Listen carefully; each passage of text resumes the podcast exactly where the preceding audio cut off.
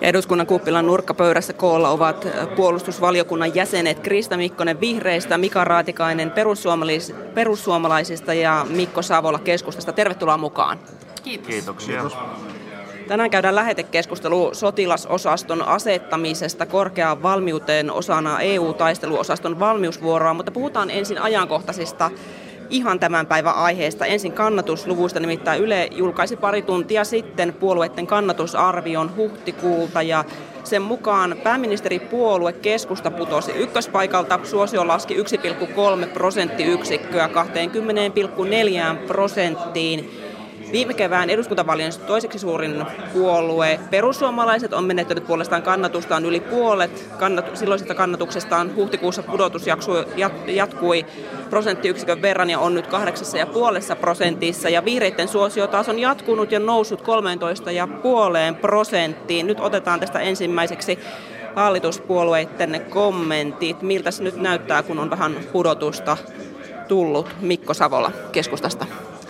No, Gallupeja nyt tietysti meillä mitataan kuukausittain ja tietysti vuosi hallitusvastuuta ja mun mielestä keskusta erittäin hyvin niin kuin Gallupeissa pärjännyt kaiken kaikkiaan vastuun kantaja puolueena pääministeri puolueena ja kakkosena tässäkin yli 20 prosentin kannatuksella.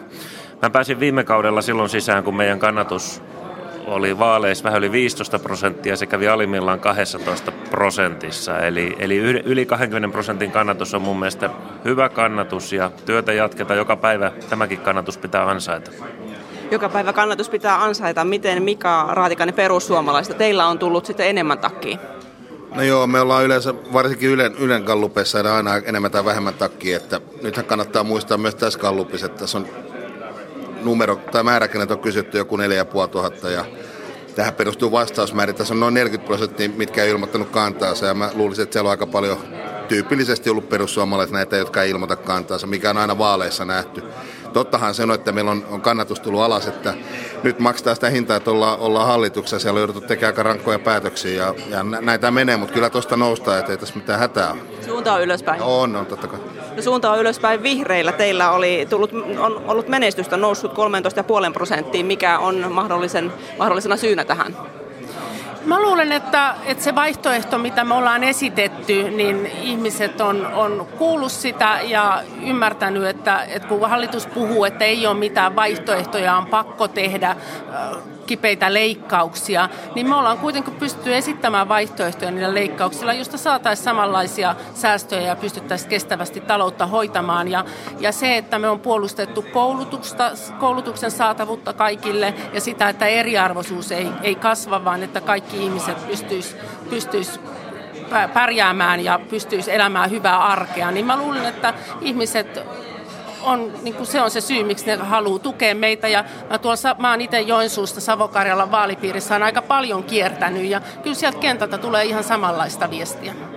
Näin siis vihreistä Krista Mikkonen. Mennään toiseen päivän aiheeseen, nimittäin sisäministeri kokoomuksen Petteri Orpo, joka itse asiassa istuu tuolla muutaman metrin päässä. Hän viittasi noin tunti sitten lähtemänsä ehdolle kokoomuksen puheenjohtajaksi. Nyt lyhyet kommentit kaikilta. Kuinka tämä mahtaa sähköistää poliittista kenttää? No kyllä se varmasti sähköistää ja on sähköistänyt jo hetken aikaa. Kyllä se huomaa, kun kokoomus kollegojen kanssa juttelee täällä kuppilassa tai tuolla valiokuntien kuntien kokousten yhteydessä, niin, niin, niin sähköä on todella paljon ilmassa.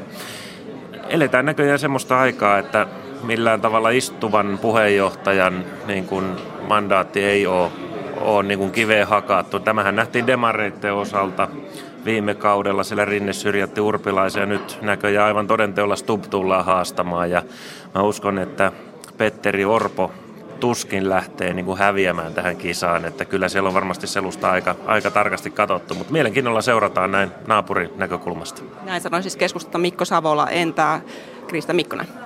No henkilövalinnathan on politiikassa aina semmoisia, jotka sähköistää ja kiinnostaa ihmisiä, mutta saa nähdä, että minkä verran sitten näissä puoluejohtajakisoissa, joita on muillakin, niin sitä aidosti on niin kuin myös asia- ja, ja linjakysymyksiä tässä kokoomuksen e, ehdokkuudessa ehkä, tai vaaleissa ehkä jonkun verran. Ja mielenkiintoista on tietysti nähdä, että miten se vaikuttaa myös niin kuin hallituspolitiikkaan ja hallituksen dynamiikkaan, koska toki sillä on, on oma merkityksensä. Mika Raatikainen. Joo, ei tuohon ole paljon lisättävää. Että demokratian kannalta se on tietysti hyvä, että, että löytyy, löytyy kilpailu ja varmaan tulee olemaan kokoomuksen aika kovakin kilpailu, että aika tasaväkiseltä nyt näyttää toi, mutta en mä siihen näin perussuomalaisena paljon kantaa ota, että he sopii keskenään ja valitsevat sitten parhaaksi katsomaksi uudeksi puheenjohtajaksi. Tähän hallitusdynamiikka, jos saa vaan sen verran kommentoida, niin Petteri Orpo on kuitenkin niin kuin keskeisimpiä ministereitä ja joka tapauksessa. Ja monissa näissä neuvotteluissa, mitä hallituspuolue keskenään käy, niin en usko se nyt liiemmin siihen vaikuttava. Päinvastoin ehkä myönteisen suuntaan.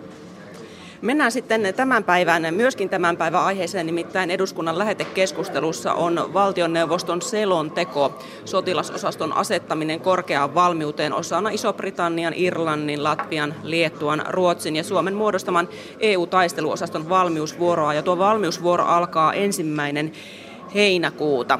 Tuon selonteon mukaan Suomi on osallistunut EUn taisteluosastoihin aiemmin yhteensä viisi kertaa ja kokemukset Kokemukset osallistumisesta ovat olleet myönteisiä. Tässä keskusta nostaa ryhmäpuheenvuorossaan esille sen, että, että he haluavat kiinnittää siis huomiota nimeen taisteluosasto Battle Group. Se on ryhmäpuheenvuoron mukaan tarpeettoman sotaisa kriisihallintajoukolle. Mitä se oikein tarkoittaa, Mikko Savola? No EUn, tämä EUBG BG-joukot, niin tämä on niin kuin kriisihallintaa liittyvä ja kyllä niin kuin taistelutoiminta ja kriisihallinta-toiminta on eri asia. Kuitenkin kriisihallinta-toiminnalla halutaan olla rauhaa turvaamassa ja, ja niin edelleen. Mutta kaiken kaikkiaan me nyt ollaan oltu siinä mukana ja nyt sitten jatket, jatketaan tietysti EUPG mukanaoloa ja sitten aina poliittiset päätökset erikseen tehdään. Se, mitä tuossa Matti Vanhanen meidän ryhmäpuheenvuorossakin nosti esiin ja mistä on paljon tietysti tässä talossa puhuttu, niin näitä joukkoja ei ole käytetty mihinkään. Ne on käytännössä tätä yhteis, yhteis niin kuin sopivuutta lisännyt ja harjoittelua, harjoittelua ollut yhdessä, mutta että kun meillä on kansainvälisiä kriisinhallinto-operaatioita, niin tämä on tietysti semmoinen joukko, jota me voitaisiin hyödyntää huomattavasti nykyistä enemmän. Meillä oli Mali-operaatiosta tehtiin päätöksiä aiemmin. Tämä olisi ollut yksi semmoinen hyvä esimerkki, missä olisi EUn taistelujoukkoja voitu käyttää, missä Suomikin on aktiivisesti mukana. Mitä muut ovat mieltä? Onko liian sotaisa termi tämä taisteluosasto? Mikä Raatikainen? No mä oon itse ollut erilaisissa kriisinhallintatehtävissä ympäri lähi ja Kosovo melkein kymmenen vuotta. Tässä, tässä tapauksessa tämä taisteluosastohan lähinnä tarkoittaa, että tämä joukko, tämmöinen joukko, mikä pystyy toimimaan itsenäisesti. Että se taistelu tietysti antaa vähän väärän kuvan, mutta se on näitä armeijan termejä, että pystyy toki hoitamaan sitten kriisinhallintatehtäviä, että, että mihin tämä on suunniteltukin. Nimi antaa vähän väärän kuvan, että, mutta se on tämmöinen armeijan termi, mitä käytetään. Niin teillä ryhmäpuheenvuorossa on kyselty sitä, että mikä merkitys näillä taisteluosastoilla on EUn ulko- ja turvallisuuspoliittisessa yhteistyössä. Te nostatte tällaisen asian. Joo, se on ihan mielenkiintoista, että onko nämä niin kuin lähinnä, katsoako nämä maat, että onko nämä lähinnä heidän omaa, omaa harjoittelua vai palveleeko ne myöskin tämmöistä EUn yhteistä politiikkaa. Nythän niitä tosiaan ei ole käytetty. Tämä käyttämättömyys osittain varmaan johtuu siitä, että se pitäisi olla mun käsittääkseni täysin yksimielinen päätös jäsenmaalta, että jos lähetetään tämä ryhmä jonnekin tehtäville. Että, tota noin, niin tätä on ihan mielenkiintoinen kysymys, jää nähtäväksi. Krista Mikkonen, onko liian sotaisa termi taisteluosasto? No kyllä se mun mielestä on ja musta se oli hyvä, että se tuli tuossa keskustan puheenvuorossa esiin, että musta se oli ihan, ihan o, hyvä oivallus ja, ja huomio siitä, että se antaa kyllä vääränlaisen mielikuvan, koska todella se on sitä kriisinhallintaa ja myös paljon niin kuin siviilikohteita nimenomaan suojaa, niin, niin siinä mielessä tämä taistelujoukko-nimitys on mun mielestä vähän harhaan johtava noin niin kuin suurelle yleisölle ainakin. Teillä kysytään sen perään, että olisiko tehokkaampaa käyttää resursseja esimerkiksi YK kriisinhallintaoperaatioihin osallistumiseen? Joo, mä nostin tämän tuossa ryhmäpuheessa esiin oikeastaan just, just mikä tässä vähän jo tulikin, että toisaalta me ollaan jouduttu myös tästä kriisinhallinnasta leikkaamaan paljon ja maailmassa on kuitenkin paljon erilaisia kriisejä ja konfliktitilanteita, missä tämmöisille joukoille olisi käyttöä. Ja, ja nyt tavallaan me saadaan siitä toki niin kuin harjoittelu, hy, hyvät harjoitukset, mutta aika kalliilla hinnalla ja sitä suorituskykyä se vahvistaa, mutta, mutta käytännön toimiinhan näitä joukkoja ei ole nyt käytetty. Toki se, että myös mietitään sitä, että miten ne paremmin saataisiin käytäntöön, niin se on myös oikein hyvä EUn puolelta, mutta, mutta jos näyttää siltä, että ne todellakin jää vaan sitten har, harjoittelemaan, mutta ei koskaan mene, mene niin kuin sinne kriisialueelle, niin silloin ehkä kannattaisi nämä vähät rahat kanavoida toista kautta. Tähän perustuu aika, aika paljon siihen. Mä olen samaa mieltä, ja niin kuin tuossa viittasinkin, että tähän kriisihallintaan me voitaisiin näitä joukkoja enemmän enemmän käyttää. Mutta sitten siihen, minkä takia ei ole käytetty, niin EU-mailla suurimmalla osalla. Me ollaan tämä uniikki, kellä meillä on yleinen asevelvollisuus ja reserviläisiin pohjautuvat joukot, mutta näillä muilla on ammattiarmeijat ja ne on käyttänyt lähinnä leputusvuorona näille ammattisotilaille siinä omassa kierrossaan näitä EU-taistelujoukkoja. Joten meillä Suomessa olisi varmasti enemmänkin halua sitten käyttää niin sanotussa oikeissa tehtävissä, kriisihallintatehtävissä, mistä tämä hyöty kaikista parhaiten tulisi EUlle ja Suomellekin. Ja myös tämä kustannus, kustannushyöty. No, tänä päivänä on meneillään, tällä hetkellä on meneillään tuolla satakunnan, satakunnassa Niinisalossa maavoimien mekanisoitu Arrow 16 harjoitus, johon osallistuu yhdysvaltalaisjoukkoja ja näiden joukkojen tulo on herättänyt ennakkoon jo valtavasti mielenkiintoja. Ja etenkin nämä panssaroidut Striker-miehistökuljetusvaunut ovat, tai ajoneuvot ovat olleet mielenkiinnon kohteena. Ja tämmöistä lisää kansainvälistä harjoitusta on luvassa. Myöhemminkin lähimpänä siis Yhdysvaltain Oregonin kansalliskaartin lentoosasto tulee vierailemaan Karjalan lennostoon 9 20. toukokuuta. Kuinka tarkkaan nykyisessä poliittisessa tilanteessa, tämmöisessä turvallisuuspoliittisessa tilanteessa, niin teidän mielestänne on poliittisen johdon seurattava sitä, että mitä mahdollisesti Venäjä näistä kansainvälisistä harjoituksista ajattelee? Mika Raatikainen. No, mehän saadaan tieto kaikista harjoituksista tällä hetkellä melkein reaaliajasta, saadaan jo ennen kuin näitä harjoituksia on. Ja tokihan, tokihan tietysti täällä erilaiset organi- organisaatiot seuraa, miten, miten naapurimaissa suhtaudutaan – nyt tämä amerikkalaisten tulo tänne, paljon puhuttu näistä strikereista, no käytännössä ne on panssaroitu miesten kuljetusvaunuja, pitää näiden joukkojen pystyä kulkemaan, että ei niissä mitään niin, niin kuin ihmeellistä ole. Mutta eikö lähetä mitään viestiä? Ainahan täällä on harjoituksia ollut siis jo ties mistä lähtenyt. Ei tämä mikään sinänsä uusi juttu. Tämä nyt on ensimmäinen kerta, kun ne sattuu olemaan nämä miesten kuljetusvaunut mukana, mutta veikkaisin, että esimerkiksi nämä Patrian tekemät AMV on paljon parempi laatuisia. Että ei meillä siinä suhteessa mitään hävettävää ole. Entä Krista Mikkonen? No kyllä mä näen, että, että ne harjoitukset lähettää viestin, haluttaamme sitä tai ei, tai oli se meidän tarkoitus tai ei.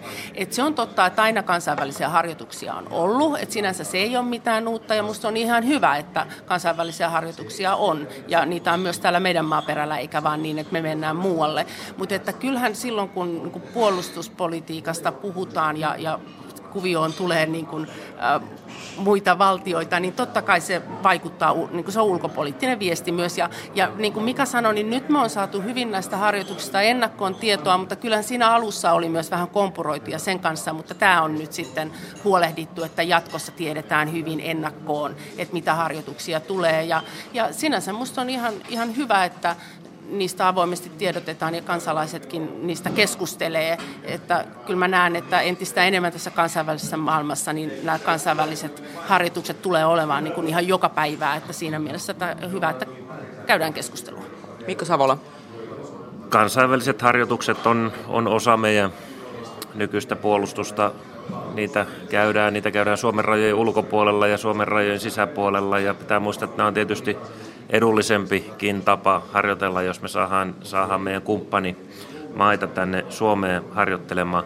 Mitä niihin signaaleihin tulee, niin me ollaan aika hyviä täällä itsekin tuottamaan niitä signaaleita. Keskusteluhan tietysti lähti siitä, että, että ollaanko me saatu tietoa riittävästi ja milloin me ollaan saatu. Ja sitä tiedon kulkua on nyt parannettu, kuten edustaja kollega Raatikainen tuossa, tuossa viittasi.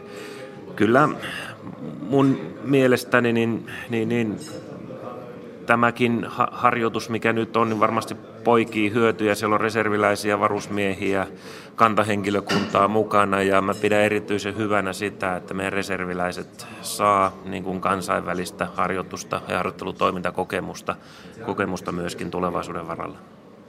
Mennään sitten seuraavaan aiheeseen. Eilen täällä keskusteltiin eduskunnassa sitten puolestaan turvapaikka- ja kotouttamispolitiikasta. Suomessa hallitus julkaisi siis suunnitelmansa myös maahanmuuttajien kotouttamiseksi eilen. Ja Suomesta myönteisen turvapaikan saaneille pitäisi löytää kesän loppuun mennessä 10 000 sijoituspaikkaa ja yli 300 Suomen kunnasta alle puolet on ilmoittautunut halukkaaksi vastaanottamaan turvapaikan hakijoita. Ja eilen edustajiin, kansanedustajiin vedottiin kuntapäättäjien, että kotikunnat ottaisivat vastaan oleskeluluvan saaneita. Niin miten on mahtaa kansanedustajien kotikuntien laita? Onko tätä huutoa jo aikaisemmin kuultu vihreästä Krista Mikkonen? Joensuussa on kyllä otettu vastaan. Meillähän on siinä naapurissa ollut, ollut tota, Ähm, vastaanottokeskuksia aiemminkin ja, ja nyt on, on taas, että meillä on kyllä ihan perinteisesti otettu, otettu ja aika hy, hyvin niin kuin se kotouttaminen musta siellä on toiminut ja järjestöt on tosi aktiivisia ollut, tekee yhteistyötä ja ihmiset vapaaehtoisia löytyy paljon, että, että kyllä Joensuun osalta ainakin on, mutta toki nyt kun näitä tota, tarvetta on enempi, niin voitaisiin miettiä sitten edelleen myös sen kiintiön kasvattamista. Näin Krista, Krista Mikkonen, entä sitten Mika Raatikainen perussuomalaista? Onko paikkakunnallasi, kotipaikkakunnallasi huutoa kuultu? No mä oon helsinkiläinen ja tota, kaupungin valtuutettu ja kaupunginhallituksen jäsen ja kyllä mä näkisin, että Helsinki varmaan kantaa aika hyvin vastuussa, että tännehän he päätyy, päätyy tota, ennen mitä myöhemmin iso osa näistä maahantulijoista, jotka saa sitten oleskeluluvat tai näin, että ja meillä on Helsingissä kuitenkin edelleen aika kova asuntopula, että, että se tehdään mitä voidaan ja, ja, ja kyllähän niitä on, on, on tota vastaanottokeskuksia tänne laitettu vähän sinne sun tänne, että, mutta Helsinki ei varmaan hirveän paljon enempää pysty tekemään. Että meilläkin rupeaa jossain vaiheessa tulee resurssit vastaan. Mikko Savola.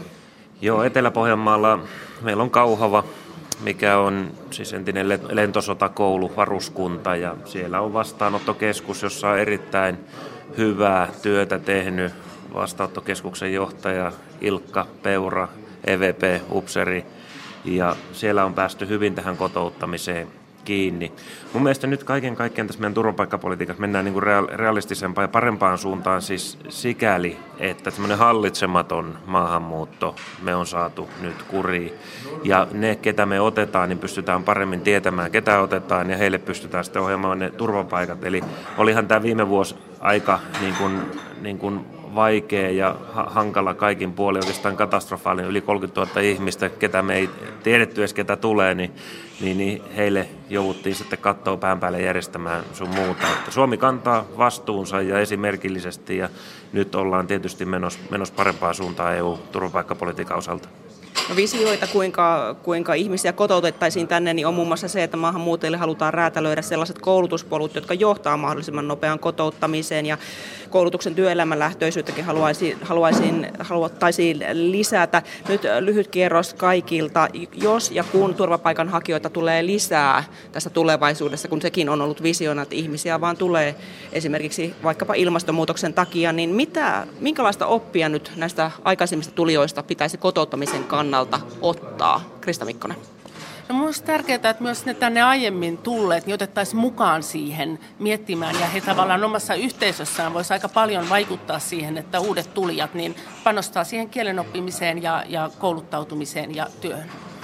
Mikä Raatikainen? No, tilannehan on se, että meillä on tällä hetkellä omia työttömiä aika paljon täällä ja koulutukset näillä henkilöillä ei välttämättä kyllä matsaa kuin 10-20 prosenttia siihen, mitä tämä vaaditaan. Että siinä on hirveitä ongelmia tulee ole, jos tänne paljon ihmisiä tulee jäämään koulutuksia muun kanssa. Että meillä on, ei kouluihinkaan määrättömästi mahu ja opettajien määrä on rajallinen ja kielten opettajia ja kaikki. Että siinä on isoja ongelmia. Että, että, että. Mikko Savola työntekoon kannustaminen, opiskeluun kannustaminen ja kaikki polut siihen luomiseen on tietysti äärimmäisen tärkeä ja, ja meidän pitää välttää kaikin keinoin sitä, että meillä tavallaan tulee kaupungin osia tai paikkoja, mitkä niin kuin koostuu pelkästään turvapaikanhakijoista, eli mahdollisimman hajautettu politiikka tältäkin osalta. Näin siis äh, tässä eduskunnan kuppilan nurkassa kommentoivat vallattomasti valtiopäivää valtiopäivillä vieraat, puolustusvaliokunnan jäsenet Krista Mikkonen vihreistä, perussuomalaisten kansanedustaja Mika Raatikainen ja keskustasta Mikko Savola. Toivotan teille hyvää päivänjatkoa. Kiitos. Paljon kiitoksia.